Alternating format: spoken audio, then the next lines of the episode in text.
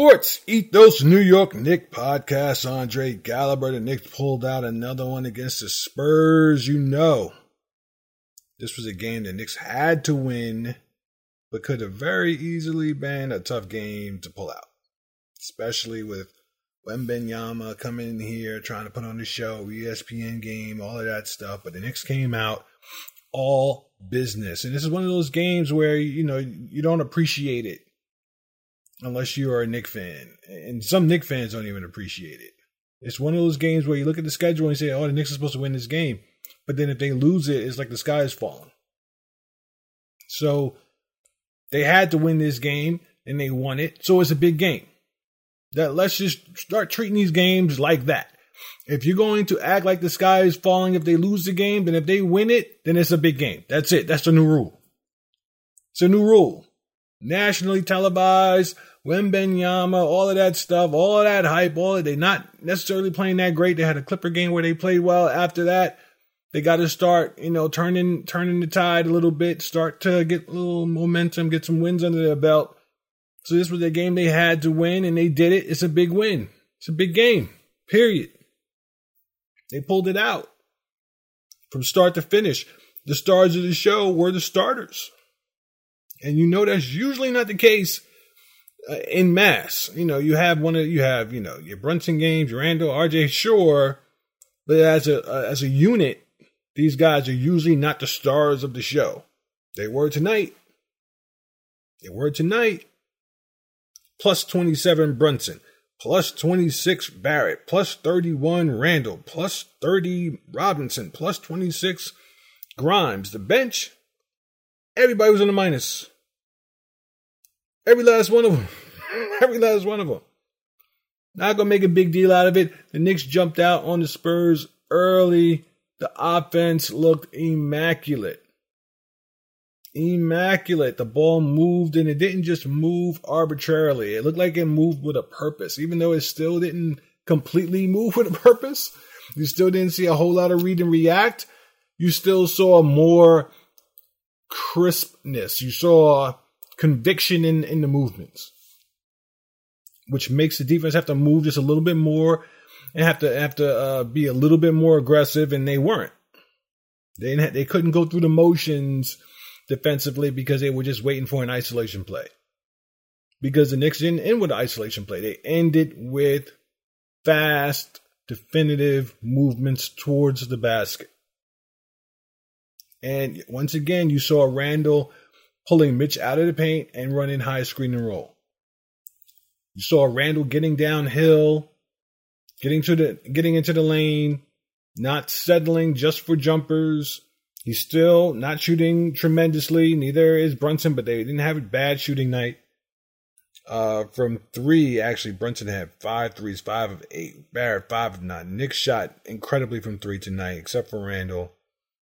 They shot an incredible percentage. You're probably not gonna see that percentage every single night, even though even though RJ's been shooting great and Brunson's been shooting great. Brunson's been struggling close to the rim. There's some little whispers coming up about the hand injury he had last year, flaring back up. He was flexing his hand a lot. Uh, after the game yesterday, I thought it was his right hand, but he's been struggling finish around the rim. You have to you have to hope that's coming back because that's his superpower. He's always had that though. But if he doesn't have it because of his hand, uh uh it's not panic time yet, but uh but you see Randle, you see you're starting to see a little bit of of Randle being his his best self. He's getting downhill, he's getting into the paint, he's getting downhill without having to isolate He's getting downhill without having to deal with people standing waiting for him because they're pulling Mitchell out of the paint and he's attacking off screens. And, he seems to be comfortable doing that. Which, and again, and I said this before the Clipper game, they need to make a change. They need to make some changes. One of those changes was getting Mitchell out of the paint, and that's what they've done. Now, some teams are going to play that screen differently. When they start seeing that more often, you're going to see them start playing that differently. That's fine. That's fine. Just just getting Mitchell out of the paint gives the offense an opportunity to be functional to me. Because not everybody can can score with Mitchell's man in the paint. And now Brunson is struggling. RJ's still playing great, but you know Randle's been struggling, so you, it's not sustainable. Pulling Mitchell out of the paint, playing that screening role from different angles, using different people. The next step to me is using Quentin Grimes on the screens as well. If everybody on the floor can knock a shot down, then Quentin Grimes should be on the screen. He doesn't have to be the guy standing outside waiting for the shot. It could be Randle, it could be RJ, it could be Brunson, because that's what that's what happens anyway. Those same guys are spotted up in other circumstances. So that's that's the next step for them because now that unlocks a whole other dimension of Quentin Grimes' game. And let's talk about Quentin Grimes a little bit. And I'm real good at burying the lead. It's a great win. Great games from RJ Barrett. RJ Barrett, once again, making me look like a genius, calling him having a good season so far coming into this season. It's still early. We don't jump to conclusions like that, but he's look, looking great out there, shooting the ball tremendously. Randle looking like he has a little bit more life in this game. Obviously, that's I mean it's, it's not even a question. He had a great rebounding game in this tonight. He had 16 rebounds, which speaks to his hustle. That you're seeing a little bit more of his hustle. You're seeing a little bit more of his energy. It's that's why it's so evident when he's not there. So a lot of you guys who are just irrationally defending Julius Randle, you you you look real silly. And I understand that you know you're a Knick fan and you like your Knick guy and all that stuff, but it's not even it's not even right because there are Knick players that you don't like and you criticize and it's like you pit them against each other. It's an irrational defense of Randle. I don't understand how you can watch what Randle's doing and not see and not have a criticism of it. I just don't understand it. I don't like how are you a real person? You see Randle have a game like he had last night where and you've seen him do even more than that defensively. Just be all over the place defensively, be on people's bodies, you know, crashing the boards. He was good at, he was good last night, but you've seen him be even better. So when you see him loafing around, it's like, how can you act like that's not a thing? 16 rebounds, that's tremendous. They bullied the Spurs last night. They bullied Wembanyama last night. Bullied them. And Randle's a big part of that. There aren't a lot of power forwards in the league that can handle Randle. If he's playing aggressively with energy and physicality on both ends of the floor, there's not a lot of power forwards that can handle him. They don't build him like that no more. So if he's not doing anything, he's not efficient shooting the ball. So he can be useless out there. Definitely better off having Hart out there if, if that's the case. Now, last night though, and you got to give him credit. Give him credit. And if he's going, and, and I told you this before, I think Randle's the type of personality. This was documented on the defensive side of the floor, where Randle, when he plays drop coverage, when he has to play passive defense, he is not nearly as engaged defensively. But when he is actually a part, aggressively a part of a, of a defensive scheme, he is much better defensively. He's much more locked in. He's much more physical. His feet are moving quicker. He's much more uh, uh, instinctive and attentive. But when he as a passive, oh, you're just supposed to zone off here and drop back and and put your hands up. He's he's lost. And I think that's the same thing offensively. If you if you are consistently having Randle just kind of play the outside, stand outside, the ball will find you here and there and you kind of create your own shot. That's a bad that's bad offensive strategy to begin with. And I'm not one who doesn't put some of that on Thibs and puts puts it all on Randle, but a lot of it is on Randle because his decision making is piss poor a lot of times, right? So, but you can see how disengaged he is sometimes. But now putting him on the ball and allowing him to take on Brunson's role sometimes of you know, coming down court and just calling for a screen and attacking. Yeah, it's it's it's brought life back to him. And he's not really an unselfish player on the court. He's willing to pass the ball. He's not he's not the greatest passer. I know some of you are going to debate that. He's not the greatest passer. He's not he's not he still predetermines what he wants to do too often. He does that with the pass a lot too, right? And sometimes he will not pass the ball because he wants he wants to do something else. Sometimes it's shooting, sometimes he just wants somebody else to get it. You see him pass people up sometimes, and it's for no good reason. Uh, but he is a much more dangerous player when you don't know where he's coming at you from. when you don't know how the how the uh, the play is going to end up. It's going to end up in his hands in this spot. Cool. Defensively, you can figure that out. You can load up. But they're coming at you from different angles now. They're coming at you, Randle, at high screen and roll. They're coming at you with misdirection and Randle getting the ball with a mismatch and waiting for the double team and and either attacking or passing out of the double team on areas of the floor that you did not necessarily predict. It's all continuity, man. That's basically what they needed to create, which they had not created in the Thibs era, and they needed to, quite frankly. And I don't know how long it lasts because when things start getting a little shaky and the shots aren't going down, then everybody's going to kind of revert to the mean. They're going to go back to what they know. Uh, but right now, they look good. And if the Knicks offense looks as good as it did the last couple games, and granted, the Clippers are trying to put their pieces together, even though that was a big win. And I don't care what no one says, Spurs, big win, but a bad defensive team. But a, team that I thought would give the Knicks trouble at the rim with Wembanyama if they were really pressing the, the front of the rim. And they managed to do that and not have Wemby disrupt the team. All right, but it was a bad defensive team. Uh, they're about to go up against Charlotte on Sunday. Not a great team by any measure, but obviously a team that can put a lot of points on the board. Uh, it's a it's a game they have to win. It's at home. They're on the road next week with a tough schedule, a couple back to backs. Got to play Boston in the second half of a back to back, which is terrible. If they could find a way to get Grimes going, put Grimes in some of those high screen roll actions, just like Randle, I think you would unlock Grimes too. I, I don't think you're going to see it though. They they went out of their way to get Grimes the ball last couple games for like two minutes. No, I shouldn't say two minutes. Like a possession here, a possession there. You can see. They they went and looked for him, but that's not enough. That's not going to cut it. not going to unlock him that way. But that's a whole nother conversation. I just I keep uh, I'm in I'm in these Facebook I'm in this Facebook Knick group, right?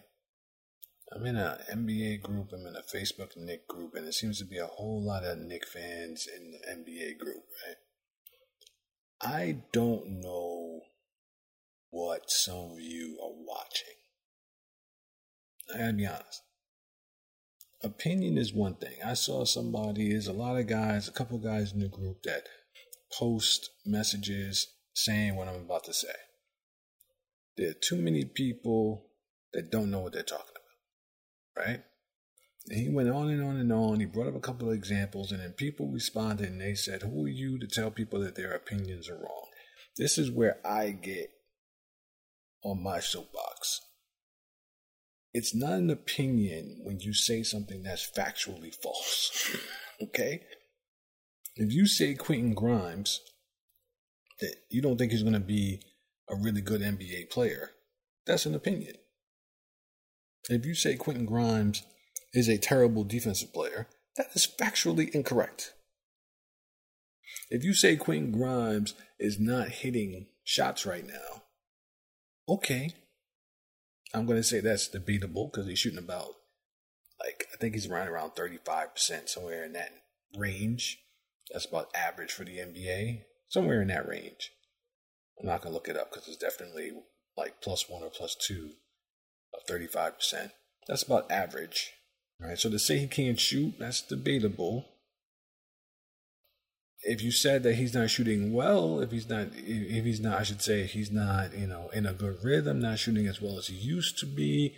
Okay, that's that's a fact. But when you say Quentin Grimes can't shoot, and he has two seasons where he was flirting with 39 40% shooting on a, on a relatively high value volume that is factually false it's factually false what game are you watching that you need someone to tell you that Quentin Grimes is one of the better perimeter defenders in the league what game are you watching because because a guy scores on him a couple times you think he's going to stop him every single time some of the best scorers in history of the game. That's not that's not the, the only measure of a great defensive player. The fact that he's even guarding them. Number one, he last year he was in the top percentile for for guarding the best players on the other team. And that guy has scored some points, and you say, "Oh, look, he's scoring on Quentin. He can't guard anybody." No, is he reducing his efficiency? Is he making it tough for him, making him take shots he doesn't want to take? And sometimes this is why defensive rating as a stat all by itself is is insufficient because I'm talking about it uh, on an individual basis. It's because sometimes you stop someone, they don't shoot the ball, they just pass, or or or the play is running for them and you blew the play up, they don't even catch the ball. No one talks about that. Nobody considers that. That's why defensive rating in and of itself is not a great stat. But a guy, anyone watching the game and has any idea of what they're looking at can see Quentin Grimes is an excellent defensive player. It doesn't mean he's the best. It doesn't mean he doesn't get scored on. And it is an opinion to say that he's not even a great defensive player. But to say that he's a bad one is comical. It's comical. And that brings me to the other favorite topic in one of those groups is Obi Toppin. And the same thing on Twitter. They got guys posting that Obi Toppin is a superstar in Indiana. I saw a guy, he posted a message, Obi Toppin is a superstar, just like I thought he was. Like, what, what are you looking at? Obi Toppin is playing worse with Indiana than he did for the Knicks. He's playing, he's playing about the same minutes. He's getting benched. Like, what are you talking about? I'm not rooting against Obi Toppin. I thought Obi Toppin was going to have an excellent run in Indiana. It has not panned out that way. Obi Toppin has been every bit the flawed player that he was here with the Knicks. Every bit. Every bit. And for the most part, he's getting lit up defensively. Lit up. Lit up. You got guys, listen, when someone posts a message and they're saying, or a tweet or whatever, and they're saying Obi Toppin, look what Obi Toppin is doing, look how bad he's been right? I'm pretty sure he's shooting in the 20s from three right now. Look how bad he's been. You'll inevitably have someone post, Oh, why can't we just leave Obi Toppin alone? Why why are you bothering Obi Toppin? He's not my Knicks anymore. Blah blah. No, no, no. They're responding to the other people who keep posting about him every time he has a highlight dunk or something like that, or lying about what he's doing. They're trying to respond to that nonsense. You can't just look at it in a vacuum. The the way Knick fans are operate, I, I can't understand. Is this really just a Knick thing? I've seen people who involve themselves in, in conversations uh, in other fan groups, and they're all saying it's just Knick fans that do this. Is this really a thing? Like, are you really living in a la la land right now when it comes to the Knicks and, and the players? And just because you don't want to be wrong? Is that what we're doing? Cam Reddish, the same thing. People tried to keep up that charade for weeks. Now you can't hide. You can't hide how bad Cam Reddish is playing. You can't hide it. I don't root against Cam Reddish. I want Cam Reddish to play well. But all of you fools You'll never learn because you never admit when you're wrong. You'll always make an excuse. Guys who are just talented, who don't play professional basketball properly, they are not good. They're good at Rucker League, they're good at Summer League, they're good at Pro Am. They're not good in the league. You got to be a pro and do pro things. And I'm not saying Cam hasn't improved in a lot of ways. I think defensively, Cam has been a lot more attentive defensively from what I've seen. I haven't watched him every play. All right. But he's been a lot more attentive defensively. He always had a potential to be a better defensive player. He's not very strong. That's one of his issues. But his biggest issue is poor technique around screens. And I've seen him navigate screens very well with the Lakers. And the other thing is he's not good at at um, paying attention off the ball. And he gambles too much. You know, those are two things that I can't say I've paid a lot of attention to with the Lakers, but I know he's not necessarily playing well with the Lakers. He's not playing big minutes. Laker fans are not enthused with him. He doesn't have a great plus minus. He doesn't have the worst one. The Laker team is not playing well right now, but it's not great. It's certainly not superstar numbers. It's certainly not going to get him a $20 million a year contract. Not even a $10 million a year contract. And you guys keep talking about him like like the Knicks gave away some great superstar. It's all Thibs' fault that Obi Toppin was an all star. It's all Thibs' fault that Cam was an all star. When are you going to admit that you were wrong? And the same thing with RJ Barrett. That's another big conversation. You're not wrong because you said RJ Barrett couldn't shoot. You weren't wrong. He couldn't shoot. You weren't wrong. You weren't wrong when you were saying that he wasn't uh, a good defensive player. You weren't wrong when you were saying he wasn't super super athletic. You weren't wrong when you were saying that he wasn't great going to the rim, finding his teammates, or finishing for a time. You were not wrong as he improved because he improved his finishing. He's improving his shooting right now. As he improves, you don't get to have people tell you that you didn't know what you were talking about before. That's so stupid. No, it's something changed. Something changed. He is better now. Now, if you said you didn't think RJ Barrett was ever going to be a good player and he was trash when he was 20 years old, then okay, you were wrong. But if you were saying that he was a budding superstar when he went two, three seasons not playing well, you were doing too much. And you don't get to run laps now that he's playing well. You don't get to, no. Now, if you said, okay, he's young, give him time, there's been incremental improvement, all right, you don't run laps either because it's only six, seven games into the season, so he missed some games. But at the end of the day, you have a whole season for him to fall apart. It could fall apart next week. He's already dealing with a knee injury. He's going to get tired. He played over the summer. His shooting percentage is not going to stay where it is. It's like in the mid 40s right now from three. He's been outstanding. He's been the Knicks' best player. You don't get to say that you knew that he was going to do this when he was playing poorly. You don't get to say that. You don't get to say that you knew he was going to change his shot over the offseason and be a 45% shooter from three. You don't get to say that. you don't get to say that. I'm sorry. You don't. And you don't get to say people were wrong for saying that RJ Barrett was not playing well. Last year, statistically, he was one of the worst players in the NBA. Per minute, one of the worst players in the NBA. Fantasy league wise, he was like in the 200s, I think, in terms of ranking, or high 100s. He's an NBA starter, okay? He was too inefficient to be getting all giddy about his numbers. You can't shoot the low 40s from the field and have people excited about your 19 points. You just can't. You can't be a poor free throw shooter and have people excited that you're getting to the line. This was just, if you were being honest, you could say, okay, if RJ continues to improve, he might be a functional NBA player, but he has to learn how to shoot because he's not really a functional 19, 20 point scorer right now. He's just a guy getting a lot of shots. But I can't stress it enough. You don't get to tell people that they were wrong about RJ Barrett for saying RJ Barrett was bad when RJ Barrett was bad. You don't get to do that. That's not the way this works.